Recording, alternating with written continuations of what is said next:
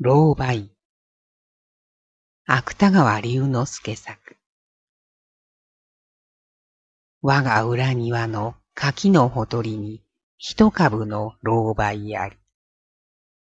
今年もまた、筑波おろしの寒気に琥珀に似たるスーダの花をつづりぬ。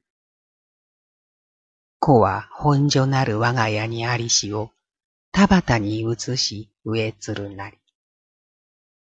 かえい、それの年に得られたる本所絵図を開きたまわば、土屋佐渡の神の屋敷の前に小さく芥川と記せるのを見たもおらん。この芥川ぞ我が家なりける。我が家も徳川家画界の後は大からぬ淵さえ失いければ、朝朝の煙の立つべくもあらず。父君、に、おじぎに、道に立ちて家財の類すら売りたまいけるとぞ。王子の脇差しも後をとどめず、今はただ一株の老媒のみぞ十六世の孫には伝わりたりける。